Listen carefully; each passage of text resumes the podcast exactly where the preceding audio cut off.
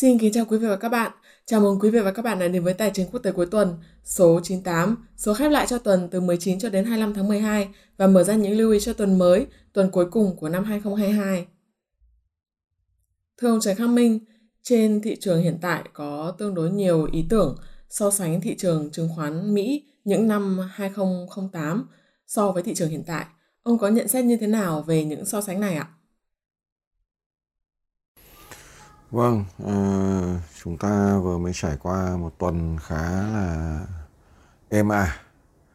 À, có lẽ là do chuẩn bị à, cho kỳ nghỉ Giáng sinh, cho nên là thị trường không dao động quá mạnh, à, đặc biệt là tính thanh khoản thấp. Thì à, chúng ta điểm qua sơ bộ về thị trường chứng khoán Mỹ À, trong tuần vừa qua. Thông qua chỉ số đại diện là S&P 500 thì uh, tính đóng cửa cuối tuần so với mở cửa đầu tuần. Thì uh, chỉ số này xuống nhẹ và trong tuần dao động không quá lớn. Uh, tuy nhiên là có thể nói rằng là uh, kỳ vọng của thị trường về Santa Rally Ừ, tức là tăng trưởng trước nghỉ lễ Giáng sinh đã không xảy ra và ừ, như một số trước thì tôi cũng có nêu ý kiến rằng ừ, có lẽ là Santa đã đến sớm và kết thúc sớm. Chúng ta thấy rằng là chỉ số S&P 500 sau khi lên đến mức ờ, hồi phục lớn nhất là 4.140 điểm thì đã đi xuống. Hiện tại thì ờ, thậm chí là uh, cách xa dưới đường uh, trung bình 20 ngày, à, trung bình 200 ngày và thậm chí uh, nó cũng đang ở phía dưới đường uh, trung bình động hàm mũ 50 và như vậy thì uh, đánh giá trong ngắn hạn, có lẽ là thị trường chứng khoán sẽ đi xuống, điều chỉnh xuống. Và để ờ, để có một cái nhìn trực quan hơn thì ờ, chúng ta quan sát biểu đồ so sánh giữa ờ, chỉ số chứng khoán S&P 500 vào năm 2008 tháng 8 năm 2008 cho đến tới hiện tại là 2022 thì chúng ta thấy rằng là có một điều khá kỳ lạ là dịch chuyển của chỉ số này khá tương đồng. Và nhưng đoạn tiếp theo như chúng ta đã thấy rằng là ở đường màu xanh là là chỉ số S&P 500 đã diễn ra trong năm 2008 thì đi xuống rất mạnh. Thì uh, liệu sắp tới S&P 500 có tiếp tục đi tương tự như thế hay không? Thì đó là một câu hỏi lớn. Và ờ, theo những số liệu ở bảng tiếp theo, thì chúng ta thấy rằng là theo những số liệu của Morgan Stanley đã cung cấp, thì những số liệu này được so sánh ờ, ở tháng 8 năm 2008 và cho đến hiện tại. Thì ờ, chúng ta thấy rằng là định giá và vốn chủ sở hữu vào tháng 8 năm 2008 là thấp hơn khoảng 20% so với hiện tại. Mặc dù thực tế thì ờ, lợi suất trái phiếu kho bạc 10 năm không khác nhau quá nhiều. Điểm thứ hai, ờ, điểm hòa vốn 10 năm thực sự thì thấp hơn ngày nay. Mặc dù CPI cao hơn gần 200 điểm cơ bản. Do đó, sự khác biệt chính nằm ở, ở phần bảo hiểm rủi ro vốn chủ sở hữu. Uh, hiện nay là thấp hơn khoảng 130 điểm mà cơ bản. Uh, nó gọi là equity risk premium. Uh, do đó sự khác biệt uh, sự khác biệt này uh, có thể lập luận uh, như sau. Rằng ERP qua quá thấp vào tháng 8 năm 2008 là do rủi ro thu nhập dường như là rõ ràng. Tuy nhiên rủi ro thu nhập ngày nay cũng khá cao và uh, equity risk premium thậm chí còn thấp hơn uh, vào tháng 8 năm 2008.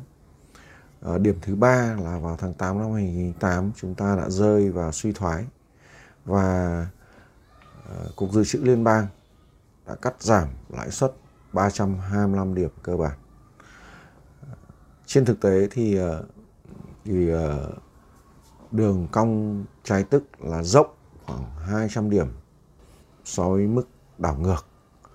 Và lần này không có sự cứu trợ nào từ từ Fed ngay cả khi mà dự báo ờ, thu nhập bị cắt giảm. Và do vậy, chúng ta thử suy nghĩ xem câu hỏi, liệu sắp tới, năm 2023 có diễn ra ờ, như đoạn tiếp theo của ờ, đoạn sau tháng 8 năm 2008 hay không?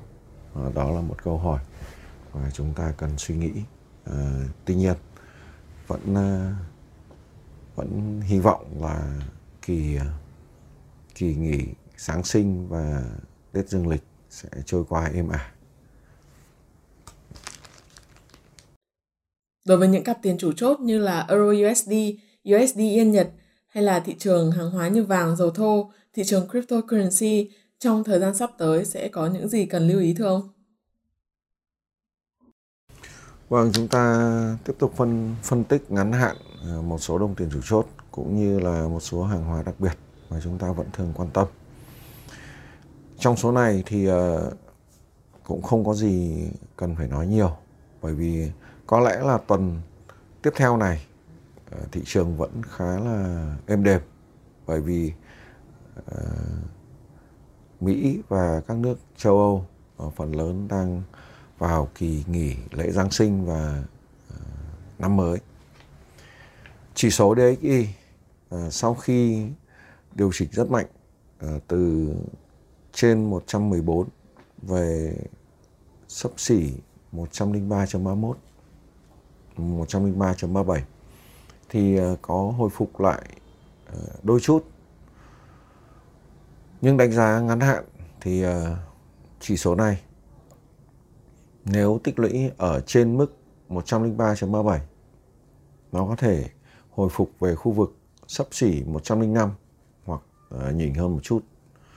Ngược lại, nếu mức ờ, uh, 103.37 không được giữ vững và bị bẻ gãy thì uh, chỉ số này có thể hướng xuống khu vực 102.1 cho đến 102.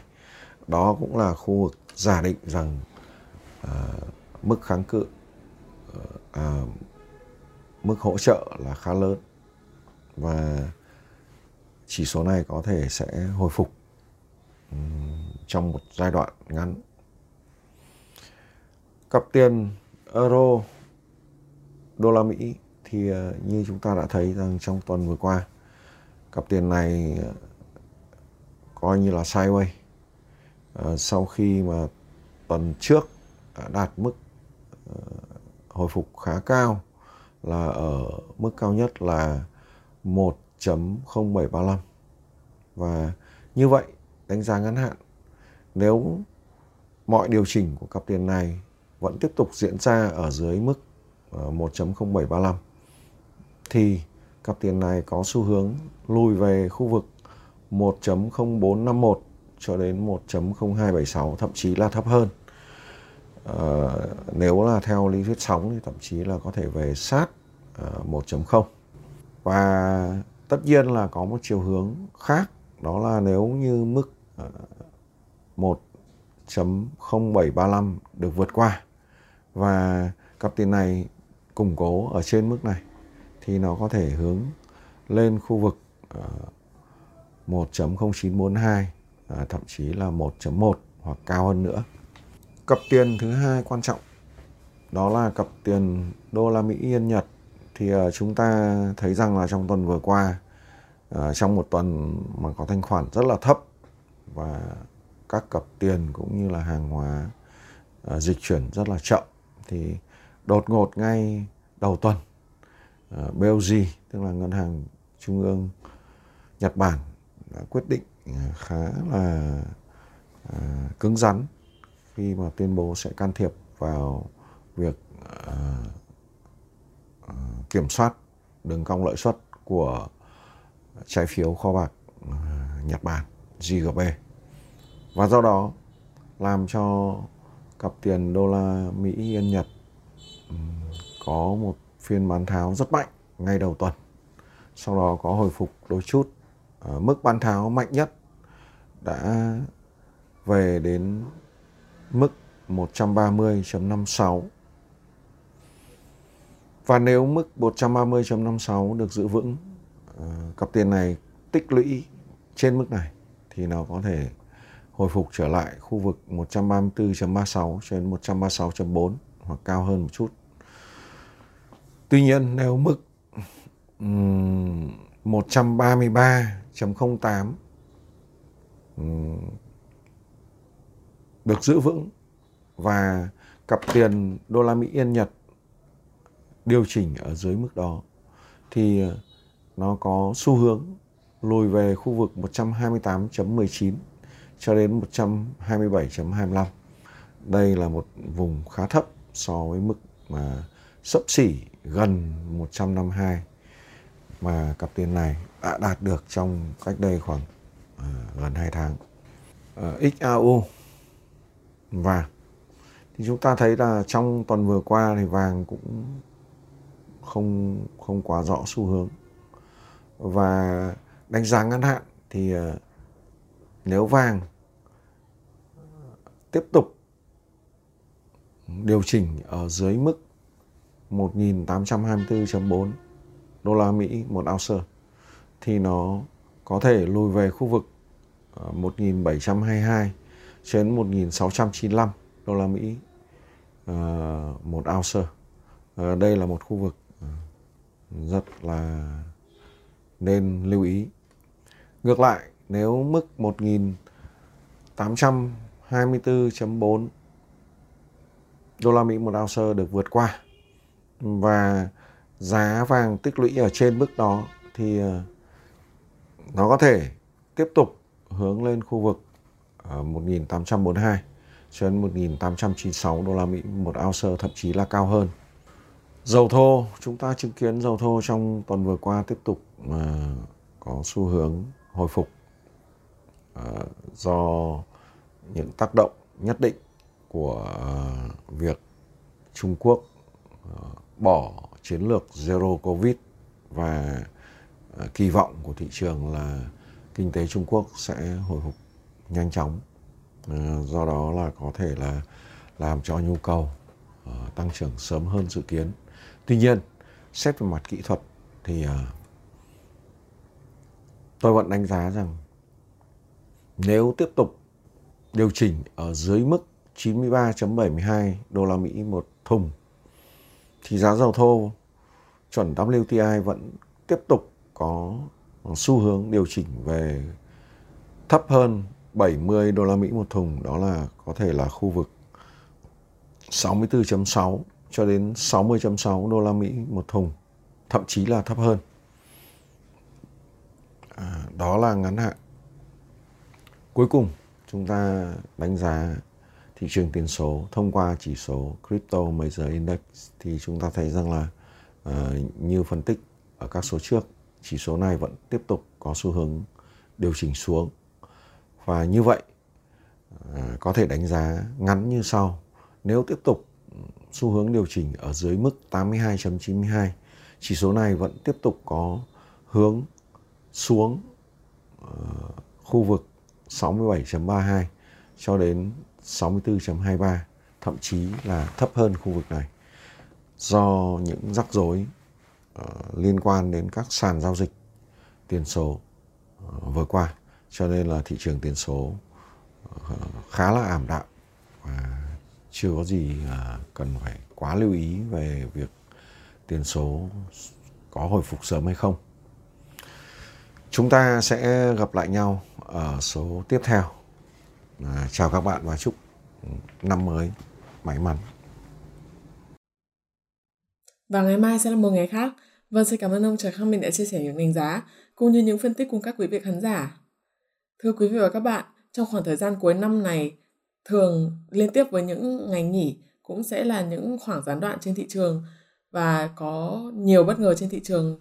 Chúng tôi xin mời quý vị và các bạn hãy chú ý theo dõi và quay trở lại chương trình vào chủ nhật tuần sau để chúng ta cùng tiếp tục đưa ra những lưu ý cho năm mới cũng như là phân tích thị trường tài chính thế giới nhé. Xin cảm ơn các bạn. Các bạn có thể đưa ra những câu hỏi, chủ đề mà các bạn quan tâm ngay dưới phần comment video YouTube hoặc trên trang Facebook của ông Trần Khắc Minh. Ngoài ra, hòm thư trần.khắc.minh a gmail.com cũng luôn hoạt động để nhận những thắc mắc, góp ý từ khán giả. Những câu hỏi, chủ đề được đề xuất bởi các bạn sẽ được ông Trần Khắc Minh giải đáp trong các số tài chính quốc tế tiếp theo. Đối với những quý vị có nhu cầu liên hệ tham gia các khóa học phân tích thị trường chứng khoán, vàng, forex, crypto hay là hàng hóa, vân vân do ông Trần Khắc Minh trực tiếp giảng dạy, xin mời quý vị liên hệ theo số 0943 60 Zalo hoặc số điện thoại thông thường.